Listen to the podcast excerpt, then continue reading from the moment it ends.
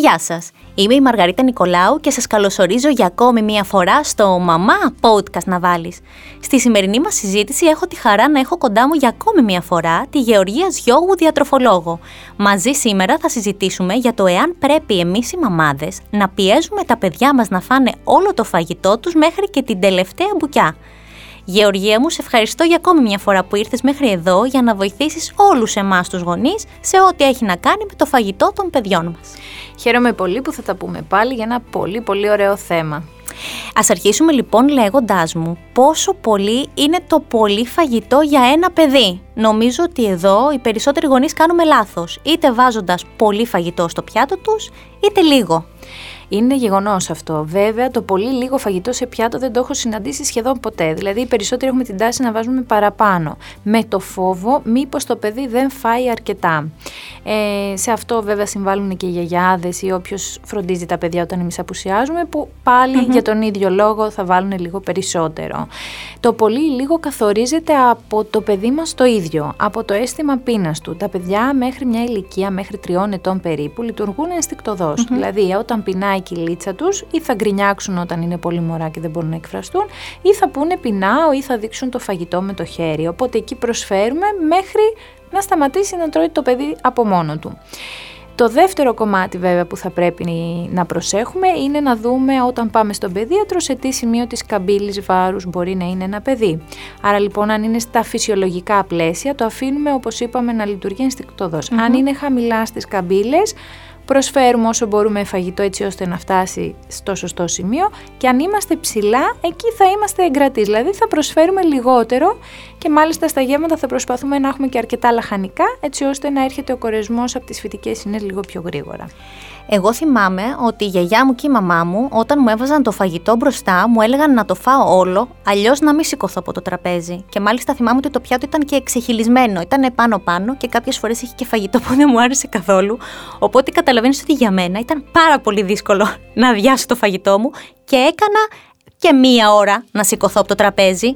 Το κάνουν αυτό σήμερα οι γονείς ή όχι; Ναι, ε, έχεις απόλυτα δίκιο. Νομίζω ότι όλοι όσοι έχουμε, η γενιά μας δηλαδη όσοι έχουν περάσει και ε, στιγμές με γιαγιάδες πολύ, είναι ίσως το κατοχικό σύνδρομο. Δεν, νομίζω ότι μπορεί να γραφτεί ένα βιβλίο ολόκληρο για την Ελληνίδα γιαγιά και το φαγητό. Ναι. Ε, υπάρχει πολύ έντονο αυτό. Δεν υπάρχει τόσο στους γονείς ε, της γενιάς μας, δηλαδή... Ε, αυτοί που έχουν τώρα δεν το συναντώ τόσο συχνά, σπάνια. Συνήθως όταν ο γονέας είναι λίγο παραπάνω σε κιλάκια, απλά αυτό ξέρει, αυτό κάνει και στο παιδί, άρα προσφέρει περισσότερο. Ε, όχι, δεν πρέπει να το κάνουμε αυτό, πρέπει να αφήνουμε το παιδί να σταματάει το φαγητό όταν νιώθει ότι έχει χορτάσει και να μην επιμένουμε. Όπως είπα βέβαια πριν, λαμβάνοντας υπόψη ότι ένα παιδί είναι στα φυσιολογικά. Ναι. Άρα λοιπόν δεν κάνουμε υπερβολές, ούτε απειλούμε μη σηκωθείς από το τραπέζι ή δεν θα σε αφήσω μετά να παίξεις αν δεν τελειώσεις το φαγητό. Ή το αντίστροφο, δεν χρησιμοποιούμε φαγητό για επιβράβευση. Φάει όλο σου το φαγητό και εγώ θα σου δώσω τη σοκοφρέτα. Άρα λοιπόν όλα αυτά είναι στα μη. Βέβαια, επειδή καλή είναι η θεωρία, είναι λίγο δύσκολο πάντα να τα εφαρμόσουμε. Είναι στην πράξη. Δύσκολο. Είναι δύσκολο. Είναι δύσκολο. Ακόμη και εγώ που και τα ξέρω θεωρητικά και τα εφαρμόζω και τα συστήνω, στο δικό μου παιδί μπορεί καμιά φορά ε, είτε να του προσφέρω κάτι παραπάνω, ή να του αφαιρέσω ή να του πω μη το φας αυτό δεν κάνει και πάντα υπάρχει στο μυαλό μας αν κάνουμε το σωστό ή όχι και πώς πρέπει να το πούμε γιατί είναι και πολύ τρυφερές συνήθως οι ηλικίες οπότε δεν θέλουμε να τους δημιουργήσουμε και κάποιο έτσι θέμα ψυχολογικό γιατί μπαίνουμε και σε αυτό το κομμάτι. Ξέρεις τι μου θυμίζεις τώρα, πριν αρχίσω να μαθαίνω και εγώ τα σωστά πράγματα, τα σωστά συσσαγωγικά το βάζω γιατί καμία μαμά δεν είναι τέλεια, καμία μαμά δεν τα κάνει όλα σωστά για τα δικά μου έτσι δεδομένα Συμφωνώ σωστά. απόλυτα. Θυμάμαι λοιπόν ότι όταν η κόρη μου ήταν δύο, τριών ετών, πάρα πολύ μικρή, είχα κάνει φακές ήταν η μοναδική φορά που δεν ήθελε να φάει τις φακές. Ήταν μεσημέρι. Έβγαζα αυτές τις φακές μέχρι το βράδυ. Δηλαδή έλεγε «Μαμά πεινάω». Να το πιάτω με τις φακές. Δεν το έτρωγε. Το ξαναμάζευα. Ξανά μετά. «Μαμά πεινάω». Ξανά το πιάτο με τη φακή. Νομίζω ότι αυτό είναι σωστό. Α, είναι σωστό. Έκανες το σωστό. Δηλαδή, τι θέλω να πω; Δεν υπήρχε έτσι όπως μου το περιγράφεις. Ναι, ναι, ναι. Δεν υπήρχε η απειλή του πρέπει να το φά και δεν θα σηκωθείς. Υπήρχε το ότι αν πεινάς, αυτό είναι το γεύμα μας, θα έκανα. σε καλύψει. Αυτό είναι πάρα πολύ σωστό. Αυτό το έκανε και η μαμά μου σε μένα και πλέον τρώω τα πάντα. Ένιωθα τύψει όμως πριν Καθόλου. Σε αυτό λοιπόν να μην νιώσετε τύψεις. Ε. Αν λοιπόν έχουμε ένα υγιεινό φαγητό και το προσφέρουμε στο παιδί μας και δεν το τρώει, σημαίνει ότι δεν πεινάει εκείνη την ωρα Άρα θα συνεχίσουμε να το προσφέρουμε μέχρι να αποδεχτεί ότι η ανάγκη του θα καλυφθεί από το σωστό φαγητό. Δεν θα ενδώσουμε ε, δίνοντας κάτι άλλο γιατί α, δεν έφαγε το παιδί και πρέπει να του δώσουμε κάτι, θα του κάνω μακαρόνια. Το ξέρεις βέβαια ότι η μέρα κατέληξε, ήρθε βράδυ και τελικά έφαγε ψωμί και τυρί. Γιατί απλά δεν έφαγε ποτέ τις φαγές. Ναι. Αλλά ήταν βράδυ, δηλαδή είχε πάει 8 η ώρα, έπρεπε να μπει για ύπνο. να φάει κάτι και, και δεν τίποτα. Ήθελε ψωμί και τυρί και αναγκαστικά της έδωσα ψωμί και τυρί Την επόμενη φορά έφαγε φαγές. Ναι, ναι, ναι. Και είναι και από τα αγαπημένα της πια. Είναι 11, οπότε οι φαγές είναι ένα φαγητό που το τρώει. Ναι, ναι, δεν το συζητάω. Έτσι πρέπει να γίνεται. Προσφέρουμε το σωστό φαγητό, το σωστό αυτό που υπάρχει στην οικογένεια, έτσι. Και δεν ε, ενισχύουμε τις αντιδράσεις. Δηλαδή, αν ένα παιδάκι βλέπουμε ότι αρχίζει και έχει παραξενιές και κάτι που έτρωγε πριν δεν το τρώει, σημαίνει ότι αυτό είναι παραξενιά. Δεν είναι ότι δεν του αρέσει. Δεν θα ενδώσουμε, θα προσφέρουμε αυτό το φαγητό μέχρι να το αποδεχτεί. Ναι. Φυσικά, βέβαια, πάντα φροντίζοντας ότι στο επόμενο γεύμα θα έχουμε κάτι που του αρέσει, οπότε ξέρουμε ότι θα φάει και δεν θα μείνει όπως έκανες και εσύ, δηλαδή νηστικό μέχρι την άλλη μέρα. Αλλά εμείς θα το προσφέρουμε μέχρι να το αποδεχτεί.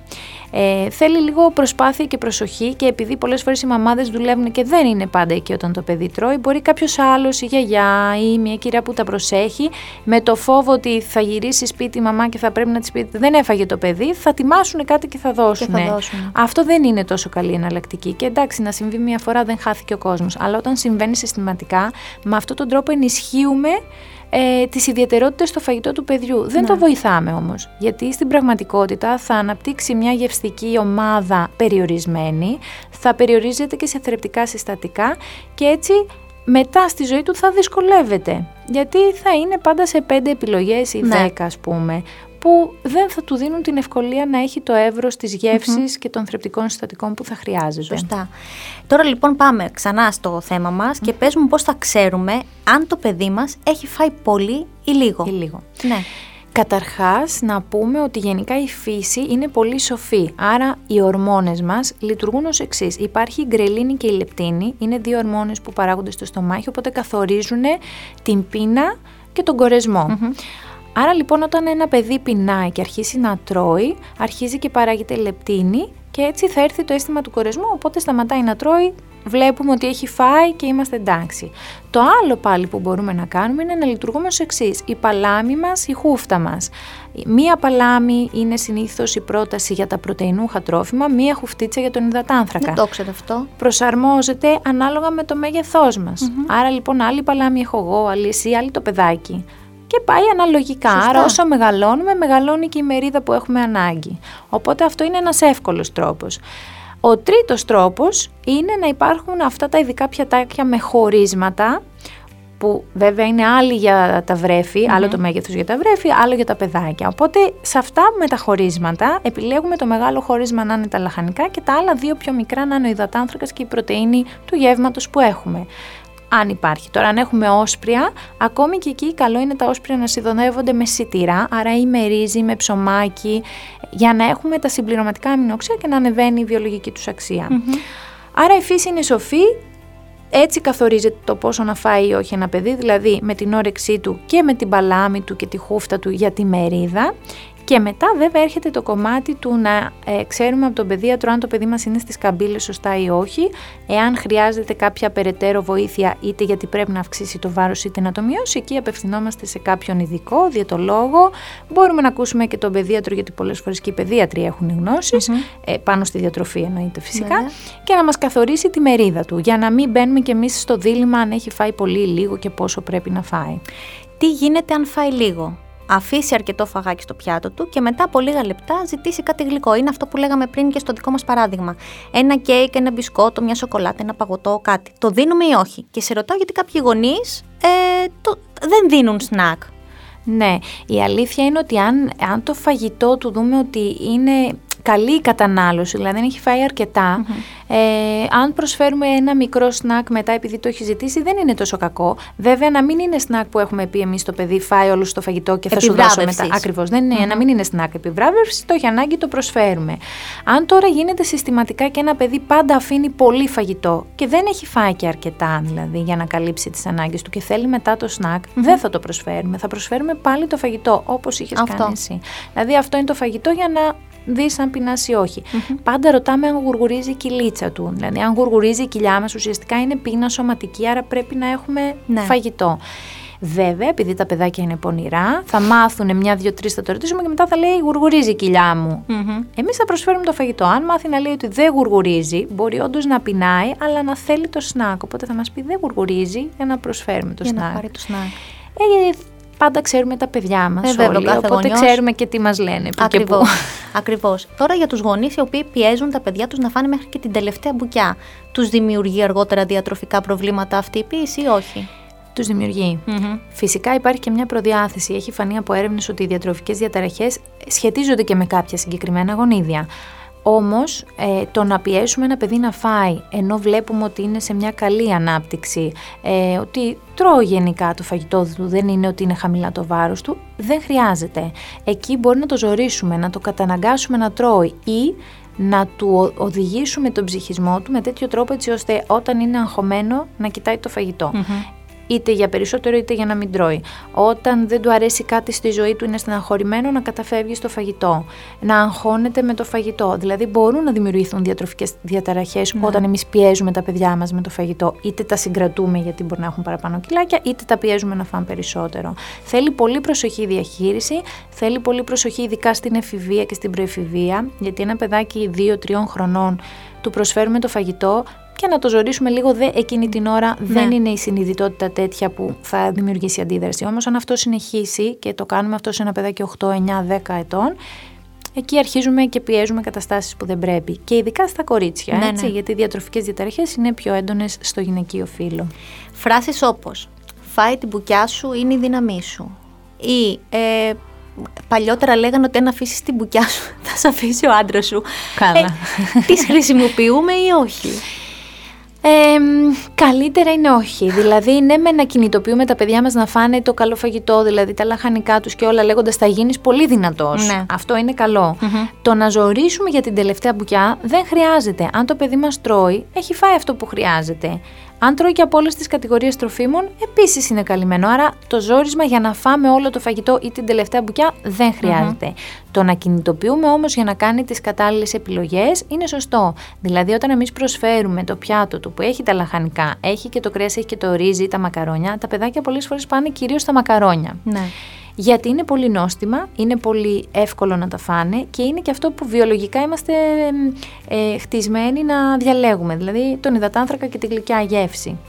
Εμείς εκείνη την ώρα πρέπει να παροτρύνουμε το παιδί «Α, δοκίμασε τα λαχανικά που θα σε κάνουν να είσαι πάρα πολύ δυνατός και αύριο θα μπορέσεις να βάλεις για παράδειγμα πολλά αν παίζει μπάσκετ. Ε, αυτό είναι μια σωστή κινητοποίηση, δεν είναι πίεση και προσπαθούμε μέχρι το παιδί να το αποδεχτεί. Ναι. Πολλές φορές προσφέρουμε πάντα πρώτα τα λαχανικά και μετά το υπόλοιπο γεύμα. Ε, μιλάω για τα λαχανικά γιατί θεωρώ και από αυτό που βλέπω είναι η πιο δύσκολη κατηγορία τροφίμων για να δεχτούν τα παιδιά δηλαδή και να φάνε. Ε, συνήθως οι γονείς παραπονιούνται για τα παιδιά γιατί δεν τους αρέσουν οι σαλάτες τα λαχανικά, και τα λαχανικά. Αυτό ισχύει γιατί και εγώ σε παρέες μαμάδων που με ρωτάνε τι τρώει η κόρη μου που από μικρή έτρωγε αρκετά λαχανικά, δεν έχω παράπονο mm-hmm. στη, σε ό,τι έχει να κάνει με τη διατροφή της. Απορούν πώς τρώει πατζάρια, πώς τρώει το σπανάκι, πώς τρώει σαλάτα. Δεν μπορεί να φάει μεσημεριανό αν δεν υπάρχει σαλάτα. Ακόμα και φασολάκια να τις έχω, την έχω ικανή να μου ζητήσει σαλάτα για να φάει να συνοδέψει το, το φαγητό της. Και είναι όντως τα λαχανικά είναι νομίζω το μετερίζει του κάθε γονιού. Χαίρομαι πάρα πολύ. Έχεις κάνει τρομερή δουλειά με αυτά που μου λες, μαμά. Μόνη της. Το φαγητό. Μόνη της. Ε, κοίταξε. Ναι, υπάρχει μια προδιάθεση εκφύσεως να διαλέγουμε φαγητά για τον καθένα. Όμως θα πω ότι αν δεν το παρέχει ο γονιο δεν θα το ζητήσει το παιδί και δεν θα το μάθει. Άρα προφανώς και τα παρήχες και το έμαθε. Ναι. Είναι εξαιρετικό το ότι έχει μάθει να ζητάει λαχανικά. Ε, και επίσης να πούμε το εξής. Εάν εμείς δεν τα τρώμε, δεν θα τα φάει το παιδί. Άρα εμείς είμαστε το παράδειγμα το πρώτο για τα παιδιά μας. Εμείς θα φάμε το μπρόκολο για να το φάει μετά το παιδί. Αν εμείς πούμε πω, πω δεν μ' αρέσει αυτό ναι. και πάμε και το δίνουμε στο παιδί και του λέμε σου κάνει πολύ καλό, δεν νομίζω ότι το παιδί ναι, θα ναι. το αποδεχτεί εύκολα. Εμένα, ας πούμε, είναι 2,5 χρονών ο μεγάλος και τρώει χόρτα βραστά. Όλα τα χόρτα, είτε πικρά, γλυκά ή οτιδήποτε. Όταν πάμε έξω σε εστιατόριο, ζητάμε χόρτα βραστά και μας κοιτάνε και λέμε για τον μικρό και δεν το πιστεύουν. Δεν το πιστεύουν. Αυτό έχει χτιστεί γιατί και εγώ και ο μπαμπάκας ε, τρώει χόρτα βραστά για παράδειγμα. Σωστά. Ή οποιαδήποτε άλλη σαλάτα. Σίγουρα μπορεί να μην του είναι το ίδιο εύκολο να φάει τη ρόκα που είναι λίγο πιο ιδιαίτερη σαν γεύση. Δεν θα ζοριστούμε ιδιαίτερα γιατί ξέρουμε ότι τρώει κάτι θα άλλο. Πάρει Έχει τύχει να πάμε στο σούπερ μάρκετ και έχουμε βάλει τον μπρόκολο στο καλάθι μας και το έχει πιάσει με τα χέρια στο καροτσάκι και αρχίζει και το δαγκώνει μέσα στο σούπερ μάρκετ. Έχει αρπάξει ντομάτα από το καλάθι με τις ντομάτες και μας κοιτάνε οι υπάλληλοι και μου λένε να την πλύνουμε. Ναι, λέω πλύντε γιατί θα τη φάει. Θα τη φάει. Άρα λοιπόν εμείς είμαστε το παράδειγμα, τα βάζουμε τα παιδιά μας μαζί μας να ψωνίσουν ε, και προσπαθούμε το καλάθι μας να γεμίζει με αυτό που θεωρούμε Άρα λοιπόν όταν βλέπουν τα χρώματα, βλέπουν ότι διαλέγουμε, θα το διαλέξουν θα και για να το φάνε. Ανακεφαλαιώντα λοιπόν, τι θα συμβούλευε στους γονείς να κάνουν; Αρχικά να μην αγχωνόμαστε. Η αλήθεια είναι ότι ζούμε σε μια εποχή που παίρνουμε τόσες πληροφορίες που όλοι έχουμε πάντα στο μυαλό μας μήπως δεν κάνουμε κάτι σωστά. Άρα λοιπόν να φύγουμε από αυτό. Ισχύει αυτό. Δεν υπάρχει τελειότητα, δεν υπάρχει το σωστό. Υπάρχουν κάποιες γνώσεις που λαμβάνουμε όλοι και προσπαθούμε να τα εφαρμόσουμε. Θα συμβούλευα λοιπόν τους γονείς σε ό,τι αφορά το φαγητό. Πρώτον, να μην έχουμε τον τουλαπάκι που λέω των πειρασμών. Δηλαδή, όταν έρχονται στο γραφείο, λέω στον κόσμο: Αδειάστε τα ντουλαπάκια που έχουν όλες τις λιχουδιές. Να σου βάλω εδώ μία ναι. τελεία. Εγώ έχω ντουλαπάκι πειρασμού στο σπίτι. Το είχα φτιάξει από όταν ήταν πάρα πολύ μικρή. Και γιατί το είχα φτιάξει. Έβλεπα στα πάρτι που πήγαινα πριν γίνω μαμά τα παιδιά που πέφταν με τα μούτρα πάνω στα σνακ. Και έλεγα ότι όχι, θα μάθω το παιδί μου να υπάρχουν σνακ παντού, ακόμη και πάνω στο τραπέζι, αλλά να μάθει ότι δεν τρώμε συνέχεια σνακ.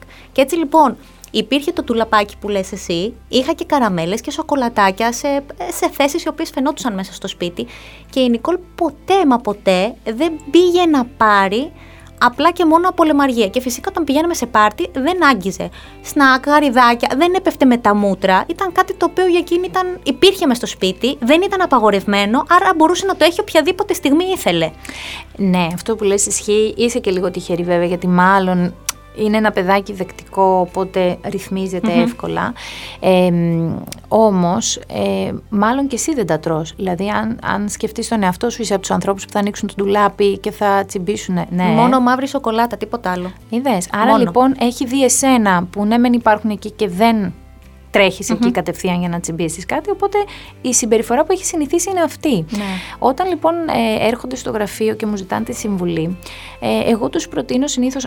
Τώρα, βέβαια, μιλάμε για περιπτώσεις ε, που μπορεί να ξεφεύγουν και στο βάρος. Ε, τους προτείνω να μην έχουν τον πειρασμό μες στο σπίτι, γιατί ένα παιδάκι που δεν μπορεί να κρατήσει το όριο και το μέτρο θα καταφύγει σε αυτά. Mm-hmm. Όταν όμως ρωτάω αν τα τρώνε και εκείνοι, μου λένε ναι. Mm.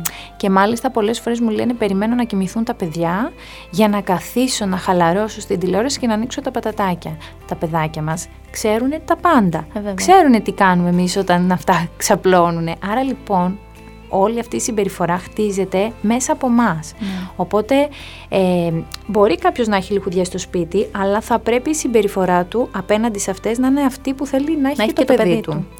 Αν λοιπόν εμείς το άγχος μας λέμε πω, πω τώρα πρέπει να τρέξω να προλάβω αυτό, θέλω να φάω λίγο σοκολάτα, χτίζουμε το γεγονός ότι όταν είμαι αγχωμένος θα πάω να ανατρέξω στη σοκολάτα, ή σε κάτι γλυκό.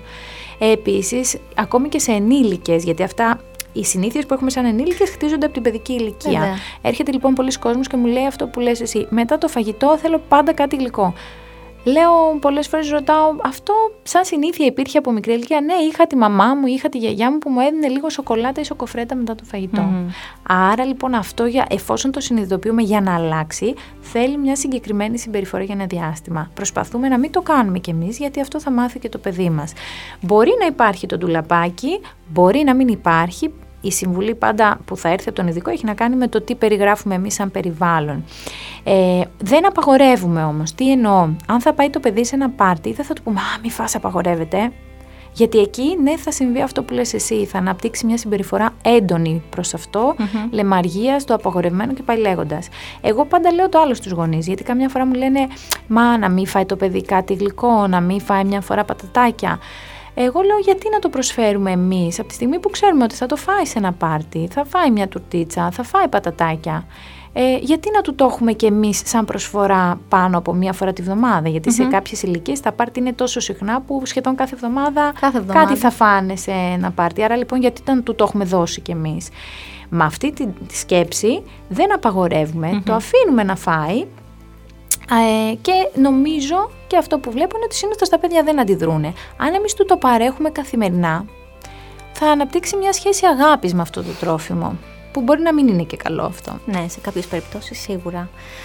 Γεωργία μου, σε ευχαριστώ πάρα πολύ για την ενδιαφέρουσα κουβέντα που είχαμε για ακόμη μια φορά και θα χαρώ φυσικά να τα πούμε σε ένα επόμενο podcast. Με μεγάλη χαρά και κλείνοντας να πω να μην ξεχνάμε ότι εμείς είμαστε το πρότυπο για τα παιδιά μας, άρα λοιπόν αν θέλουμε να έχει μια συμπεριφορά το παιδί μας πρέπει να την έχουμε πρώτα εμείς. Σίγουρα, σε ευχαριστώ πάρα πολύ.